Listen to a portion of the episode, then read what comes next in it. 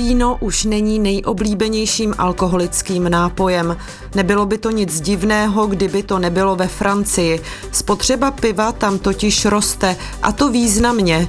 Sice to ještě nemusí znamenat konkurenční boj o konzumenty, podle odborníků je to ale jistý ukazatel generační výměny. Jak to vnímají samotní vinaři a nově i francouzští sládci a je zájem třeba i o zahraniční značky piv, včetně těch českých? Na to odpovíme v následujících minutách. Dobrý poslech přeje Marie Síkorová. Zaostřeno.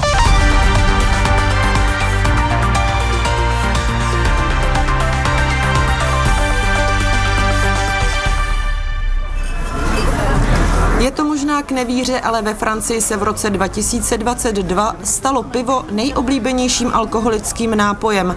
51% konzumentů uvedlo pivo na prvním místě a v zemi vína je to dosti překvapivé. Navíc pivo poskočilo o 12% oproti roku 2021 a dostalo se tak na první příčku z hlediska konzumace. Francouzští klienti a klientky v anketě neopomněli zdůraznit jeden zásadní fakt, a sice, že přednost při pití alkoholu dávají pivům místním, prostě lokálnost vévodí. I to ale nemusí být určující. Fajnšmekři totiž hledají i v zahraničí a k České republice tak vzhlížejí s obdivným přikyvováním.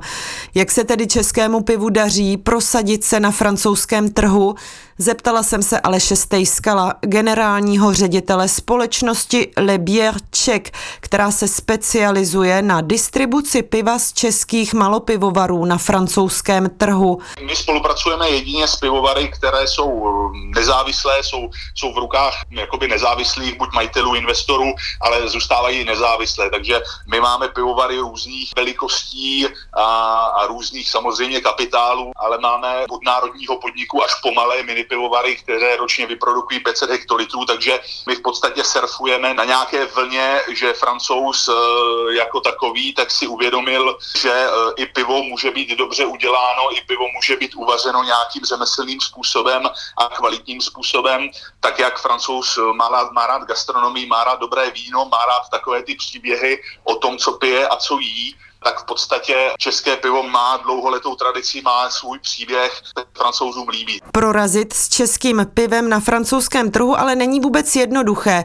Vedoucí roli mezi zahraničními pivovary má totiž nadále Belgie. Pokud si vezmeme francouzský trh jako celek, co se týče piva, tak francouzský trh jako většina trhů, kde ta pivní kultura není zas tak rozšířená, jo? Ne, ne, nemyslím tím třeba Německo nebo, nebo český trh, ale francouzský trh stejně jako další trhy, kde ta kultura je trošku nižší, tak je ovládaná velkými, velkými e, nadnárodními společnostmi, v podstatě tou e, velkou čtyřkou největších e, pivovarnických korporátů na světě, tak ty tady v podstatě ten, ten trh ovládají, ovládají ho už několik, několik desítek let a ta nadvláda v podstatě stále trvá, ale co se týče nějaké, jakoby, nějakého povědomí o, o pivu jako takovém, tak samozřejmě francouz si hned vybaví belgické pivo, které pro něho jsou jakoby známka nějaké jakoby kvality a tím, že belgičani eh, jsou frankofonní, jsou, eh, jsou, je to sousední stát, to belgické pivo tady má, tady má docela velkou tradici. Určitě naším cílem není eh, zbourat tady ty nadnárodní korporace a jejich, jejich tady monopol, to na to nemáme, ale v podstatě směřujeme do těch okruhů, které jsou nám v podstatě tak nějak jakoby ponechány a kde právě ten příběh jakoby může na toho konzumenta zapůsobit a v podstatě jdeme spíše za kvalitou než za kvantitou, asi takhle bych to řekl.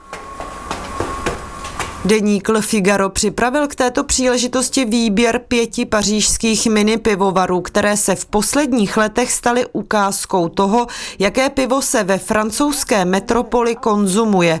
Ani jednomu z piv deník nenadržoval. O jednom napsal, že je nejvíc hipster, o jiném nejvíc lokální, další zase nejvíc multikulturní. Vypravila jsem se tedy do jednoho z nich, do mini pivovaru v samotném centru Paříže. V jedenáctém obvodu se vaří pivo Bab Bab a tam jsem mluvila s Guilemem Tujou, který má na starosti komunikaci a PR celé značky. La bière, qu'est-ce que c'est C'est de l'eau, des céréales, du houblon et des levures. Il n'y a que quatre ingrédients pour, euh, Tady se můžete pěkně podívat na celý proces výroby našeho piva. Pivo to jsou vlastně jen čtyři ingredience. Obilí, voda, chmel a kvas. A pak je to tak trochu s nadsázkou i Paříž. I ta patří k DNA našeho piva. Je jen velmi málo mini pivovarů, které jsou přímo v Paříži. Skutečně bychom je spočítali na prstech jedné ruky. A ten náš je z nich, co do produkce, největší. On est la plus grande sûrement en termes de volume dans Paris. Samotný název Bab Bab odkazuje totiž k Paříži, vysvětluje mi Guillaume Tuja. Neuf bières. Vyrábíme devět druhů piv, to je takový náš standard. Tuto produkci distribuujeme hlavně v Paříži a regionu Ile-de-France. Naše pivo si můžete koupit ve vybraných barech, restauracích i speciálních potravinách. Ale pak máme i takové limitované edice piv, která vaříme jen jednou a ty si pak odebírají spíš specialisté. Au caviste, donc plutôt sur des segments un peu plus connaisseurs, on va dire, un peu moins grand public. Gilem mi ukazuje celý jejich sortiment.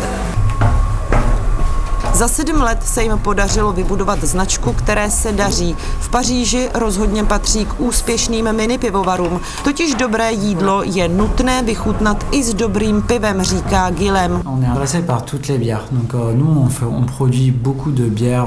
Zajímáme se o všechny druhy piva. Vaříme hodně piv anglosaského typu nebo německého, berlínského typu, nebo i různé speciality skandinávských piv. Pak je tu ale i velký zájem o ležáky, které se dělají způsobem spodního vlastního kvašení. Takže máme i slavná piva plzeňského typu.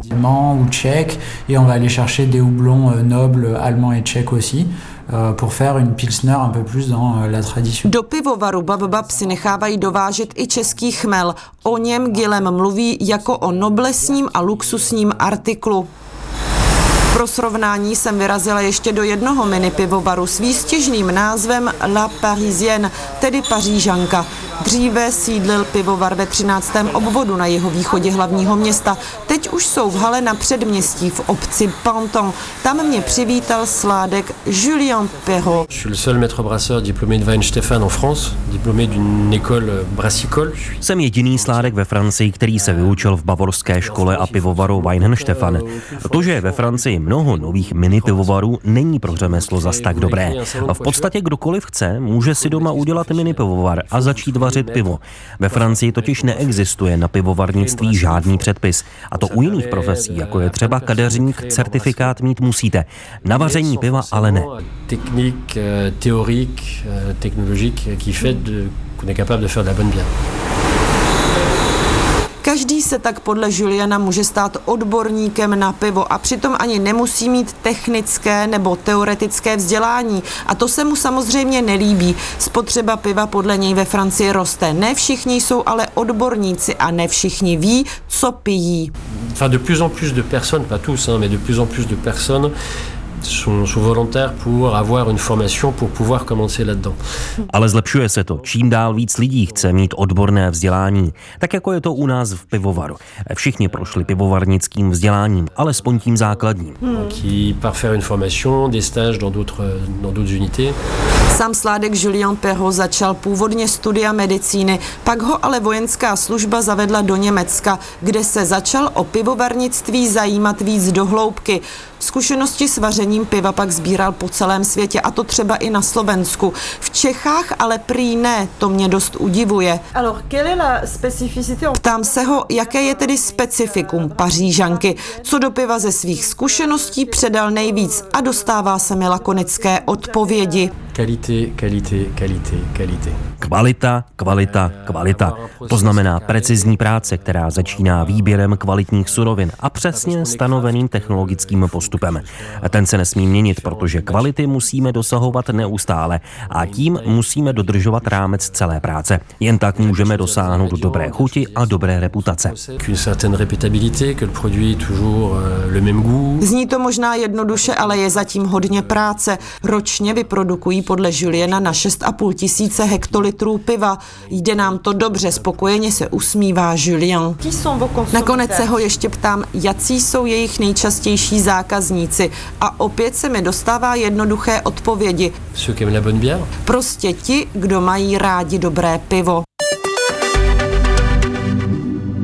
Ještě se ale vracím k Aleši Stejskalovi, aby mi řekl, jak si podle něj vede české pivo ve Francii. Když se zeptal řadového francouze, co ví o českém pivu, tak asi by vám uh, celý ten příběh ne, nepřive, nepřevyprávěl, ale samozřejmě to povědomí uh, i za ty roky, co se tady snažíme v podstatě nejenom prodávat pivo, ale i tak nějak jakoby toho konzumenta edukovat. To znamená, ten příběh převyprávět, že Češi jsou zakladatelé spodní fermentace, zakladatelé ležáků. Vlastně teďka shodou okolností se slaví 180 let od prvního uvaření právě spodně kvašeného piva, které je nejpitelnější druh piva na světě, které bylo potom samozřejmě skopírováno těmi velkými korporacemi ale to povědomí o tom tady samozřejmě, samozřejmě roste. Snažíme se nejen prodávat pivo, ale i prodávat tak nějak tu českou pivní kulturu, takže samozřejmě říct i to, že české pivo jako jediné na světě má chráněné zeměpisné označení od roku 2008, takže to jsou všechno věci, které se snažíme tady vysvětlit a na které francouz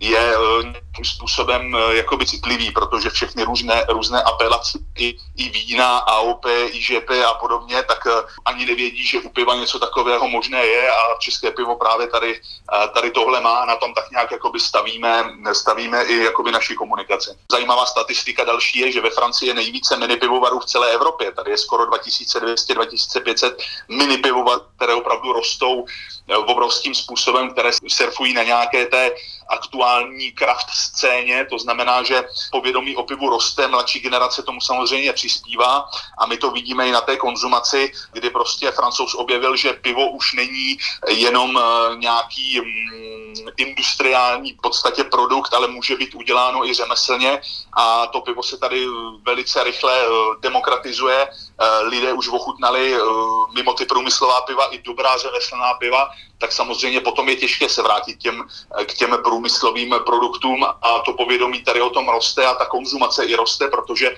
francouz jako takový má rád, má rád dobrý a kvalitně udělaný produkt a to se tady mm, s pivem začalo, začalo před nějakými pěti, šesti lety dít a, a francouzům se to líbí. A k tomu samozřejmě platí i určité servírování. To mi ostatně potvrdil jak Gilem z pivovaru Bab Bab, tak i sládek z La Parisienne Julien Perrault a nakonec i Aleš Stejskal z distribuční společnosti Czech. Ležáky potřebují, eh, potřebují pěnu, potřebují být eh, bráněny právě oxidací, uchovat si ty aromatické látky pod tou pěnou a to se tady snažíme vysvětlit, že samozřejmě každý styl piva má nějaký svůj druh čekování, ale ležák jako takový a zvlášť ten český, tak je potřebován být naservírován nějakým způsobem a že to na té chuti samozřejmě se může, může projevit. Takže i to se tady snažíme nějakým způsobem vybudovat, ale cesta je ještě dlouhá. Posloucháte Zaostřeno. Pronikavé analýzy důležitých problémů. Najdete je také na webu plus.rozhlas.cz, v aplikaci Můj rozhlas a v dalších podcastových aplikacích. Jak je to ale ve Francii s produkcí vína? Vypravila jsem se na západ země do oblasti, která není tolik známá, kolem města Saumur. Jehož vinice zaznamenávají zejména produkci vín bílých, pak ale i těch růžových, a to zejména z oblasti Anjou, anebo i těch šumivých. A právě ta mě zajímala. Natáčela jsem v jednom z nejznámějších vinařství v oblasti, Bouvet la Dubé. Donc, tout ce que vous voyez ici, c'est ve vinařství se mě ujala průvodkyně Uliana Dorokina. Nejprve mi ukazuje historickou halu, v které se připravovalo víno k expedici do celého světa. Většinou ženy lepily etikety a balily lahve do papíru a krabic. K expedování nejen po Francii pomáhaly i nedaleké řeky Tue a hlavně Loire. Donc, j'ai déjà mentionné euh, le nom d'Étienne Bouvet. Donc effectivement, euh, la maison a été fondée par Etienne Bouvet. Vinařství založil v roce 1851 Etienne Bouvet a jeho manželka Madame Ladybé. Značka vína je tak složená z jejich dvou příjmení. Víno se rychle proslavilo nejen díky kvalitě, ale i dobré reklamě a tou byly etikety, mnohdy personifikované. Dnes, asi tak od roku 2015, je vinařství zcela nezávislé, stoprocentně rodinné a hlavně francouzské. Donc à l'époque, là c'est quand même une récente Zajímavé je, že vinařství ale žádné vinice nemá. Skupuje révu od místních vinařů a to hlavně od růdy Chardonnay a Chinon. Přitom Chinon jasně převládá, protože to je nejdůležitější odrůda vína z oblasti Loary. Proto se dbá i o lokálnost. I vous... Uliany se ptám, co je to za místnost plnou umyvadel. Uliana mi vysvětluje, že právě tady vzniká celé tajemství jejich šumivých vín, i takzvaných kremon. Dělají se zde totiž asambláže. Uliana Dorokina má ve vinařství na starosti vztahy s veřejností a prezentaci. Buvela Dube vyrábí hlavně šumivá vína, která se vyvážejí do celého světa. Nelze je ale zaměňovat s těmi z šampaň. Très bien. Allemagne, Naše víno vyvážíme do 41 zemí světa. Největším odběratelem je Německo. Až jedna třetina naší produkce jde na německý trh. Hodně odběratelů je nadále v Británii i ve Spojených státech. A pak jsou to i odběratelé místní. Ve Francii ale zůstává jen 40% produkce. To už ale scházíme do sklepů, ohromných jeskyní. Dnes se v této historické části vyrábí jen asi 10% produkce jejich vína. Většina je totiž v moderní hale za městem. Celková produkce za rok se pohybuje kolem 7 milionů lahví. Jusqu'à la fin du 19e siècle, donc euh, début 20e, on pouvait dire champagne. Et si on pouvait appeler Původní majitel, pan Bouvet, nazýval své víno šampaňským, a to ještě na konci 19. století. Pak se ale Unie vinařů z šampáň vzbouřila a zakázala používání značky. Tedy výjimku mají vína, která jsou skutečně vyprodukována v regionu Šampaň. Ils interdisent d'appeler champagne. A to vinařství Buvela Dube skutečně není. My se nacházíme v oblasti řeky Loire, v regionu na západě Francie. On peut dire en concurrence en France? Nakonec se ještě ptám na konkurenci. Je to nesrovnatelné. Pivo není konkurence, říká mi Uliana. On dit qu'on est confrères. D'accord, ok. Víte, to je zcela jiný produkt. V posledních letech je trh s pivem na vzestupu. Ve Francii existuje řada dobrých pivovarů. My se ale s pivem nesrovnáváme. Nepovažujeme ho za konkurenta. Oui. Donc là, ce que je veux dire par rapport à la consommation et au k určité příležitosti se přece pije pivo a k jiné zase víno, směje se Uliana. Ne cherche pas vraiment attirer l'attention En fait, euh, nous, c'est vraiment euh, les clients qui viennent, soit ils sont séduits déjà par le produit. Našimi zákazníky jsou nejčastěji ti, kdo značku znají z rodiny. Povědomí se tak předává z generace na generaci. Samozřejmě děláme reklamu a snažíme se proniknout hlavně do restaurací, barů nebo luxusních obchodů. Naše klientela je hlavně ze zahraničí, takže by se nám líbilo být ještě více přítomní lokálně. Café, bar, restaurant, hotel. Prostě se konkurence nebojí, říká mi Uliana Dorokina z vinařství Buvela Dube z oblasti Somur. Za pivní odborníky to stvrzuje i Aleš Stejskal. Jedná se o nějakou generační výměnu, kde víno se pořád samozřejmě bude konzumovat, víno se bude konzumovat hlavně u jídla, pivo je spíš jakoby událostí takových těch eh, aperitivů a nějakých jakoby spíš společenských akcí, kdy se dá pivo, ale samozřejmě i já jako piják eh, pivní jako pivař, tak si rád dám k jídlu víno, eh, které se s ním perfektně nějakým způsobem eh, spojí. Takže já si nemyslím, že to pivo se snažíme prezentovat, nebo pivo jako takové se snaží konkurovat tomu vinnému průmyslu nebo tomu, tomu vinnému okruhu. Takže já si myslím, že to jsou dva produkty, které na trhu spolu nějakým způsobem mohou jakoby spolu žít. Nebo sládek Julien Perrault. Je pense qu'ils sont, ils sont bien copains, la bière et le vin, et il faut que ça reste comme ça. Pivo i víno jsou jako kamarádi. Chtěl bych, aby to tak zůstalo. Pít se může oboje, a to samozřejmě s mírou. Prostě nepřátelství mezi nimi není. N'y a pas de, a pas d'inimitié, je dirais. Pivo je ve Francii čím dál oblíbenější. Zájem roste i o neobjevené krajiny a mezi nimi je samozřejmě i Česká republika. Neznamená to, že se vínu nedaří. Jsou to prostě dva rozdílné artikly, dvě mistrovská díla. Zásadní je ale to, že pivo už tedy rozhodně není podřadné vínu. Francouzská média v polovině tohoto roku vyzdvihla ještě jeden zajímavý fenomén, který se týká piva i vína ve Francii. A sice, že francouzi konzumují tak jako tak stále méně a méně alkoholu. Stále menší bohémové, ptají se francouzská média, totiž od roku 1960 je to dva a půlkrát méně. Jinak řečeno v roce 1960 bylo na hlavu až 200 litrů alkoholických nápojů za rok. V současnosti je to kolem 80. Co je za snížením spotřeby alkoholu ve Francii? Nejen efektivní reklamní kampaň proti konzumaci alkoholu, vysvětluje mi Emmanuel Ricard, zmocněnec pro prevenci z francouzské ligy proti rakovině. Un événement qui a changé la consommation d'alcool en France, c'est la guerre 14-18. Událost, která se zásadně podepsala na spotřebě alkoholu ve Francii, byla první světová válka. Během bojů se razila strategie, že se vojákům rozdávalo několik litrů alkoholu denně, zejména vína. Bralo se totiž, že pod vlivem se člověk méně bojí, má větší odvahu, uvolněnou mysl. Po skončení války se tito vojáci vrátili zpět domů do různých částí Francie a v konzumování vína dál pokračovali. Byli tedy alkoholiky, navykli si pít alkohol víc než před válkou, stal se z toho zvyk. A to i v regionech, které nejsou historicky vinařskými. Na základě toho vzrostla produkce vína ve Francii, protože stoupla poptávka v těch částech země, ve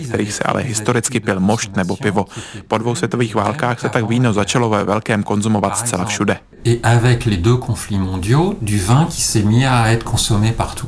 Donc ça, c'est la conséquence des guerres. Le vin était la boisson qu'on buvait à la place de l'eau. Víno se pilo místo vody, bylo považováno za nápoj zejména dělníků a manuálně pracujících, tedy těch, kdo museli fyzicky dřít. Panovalo totiž přesvědčení, že víno dodává sílu a energii. Víno bylo něco jako výživa. Ve chvíli, kdy se ale začaly rozšiřovat kancelářské práce, úměrně tak začala klesat i jeho spotřeba. Navíc mnoho podniků začalo dbát na to, aby zaměstnanci nepracovali pod vlivem. A to hlavně z bezpečnostních důvodů, ale i slušnosti. I to se podepsalo na snížení spotřeby.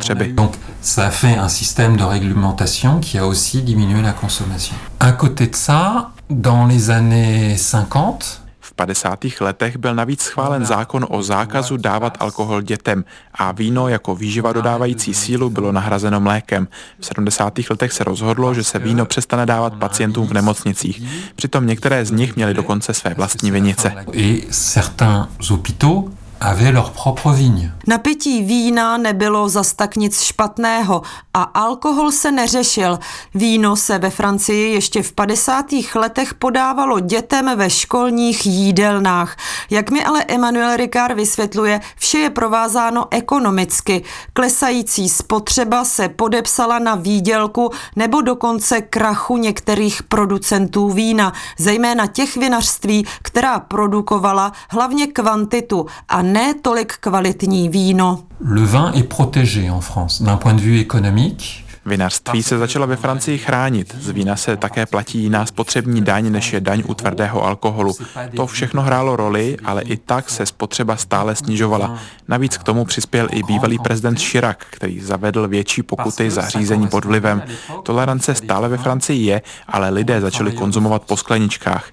Dříve se víno totiž pilo pouze po lahvích. Alors qu'avant on ne vendait pas de vin ouvert, ils ont adapté en vendant du vin ouvert alors qu'avant on vendait que des bouteilles. En 1991, on a une, une loi qui est spécifique à la France, qui est une loi contre la publicité contre le tabac et l'alcool. Specifikem Francie byl v roce 1991 zákon proti reklamě na tabákové výrobky a alkohol. Ten byl zavedený, ale prakticky i hned se začala projevovat alkoholická lobby, která se snažila zdůraznit důležitost pivních výčepů třeba na sportovních utkáních. Takže původní zákaz spojení sportu a alkoholu byl zmírněný. A výčepy samozřejmě existují. Příkladem je mistrovství světa v rugby a spojení s Avec des marques de bière hollandaises, tout ça va faire que progressivement l'interdiction de publicité Zákon o zákazu reklamy na alkohol se tak zmírnil natolik, že poslední kapkou je spojení reklamy na alkohol s nějakou turistickou informací. Reklama se tak věnuje na první pohled tradici, kultuře, ekoturismu nebo gastronomii, ale přitom je nosnou informací alkohol. A tak se postupně reklama na alkohol opět vrátila a tento zákon byl v podstatě zničen. comme patrimoine de l'UNESCO, comme le fait que ça fait partie de la gastronomie française, que voilà. Et donc progressivement, on a un démantèlement de cette loi. Jako bychom přednostně mluvili o gastronomii, jako bychom přednostně mluvili o oblasti Burgoň, která je součástí světového dědictví UNESCO a tak se zvyšuje i turismus. Pro Emanuela Rikára je to ale jen reklama na alkoholický nápoj, který je návykový a špatný pro zdraví. Un grand changement. C'est-à-dire qu'on on a, je vais dire, les vieux. Teprve se projeví, zda pokles spotřeby alkoholu ve Francii bude pokračovat. Dnes zažíváme velkou změnu. Generace prarodičů byla zvyklá pít láhev vína na osobu ke každému jídlu. Mladí dnes tolik nepijí, když ale pijí, tak do úplné opilosti. Každý z těchto modelů představuje různý způsob konzumování a rozdílná rizika. Aujourd'hui, on a une population jeune qui boit pas tout le temps, mais beaucoup, jusqu'à l'ivresse. Emmanuel Ricard z francouzské ligy proti rakovině nakonec zmiňuje i takzvaný francouzský paradox. A sice, že by snad konzumace červeného vína měla snížit riziko kardiovaskulárních chorob. To je podle něj hloupost. To považuje za absolutní fake news. Problém s alkoholem, jak říká, začíná už s první skleničkou nebo prvním půl litrem. Dobrý poslech dalších pořadů Českého rozhlasu Plus přeje Marie Síkorová.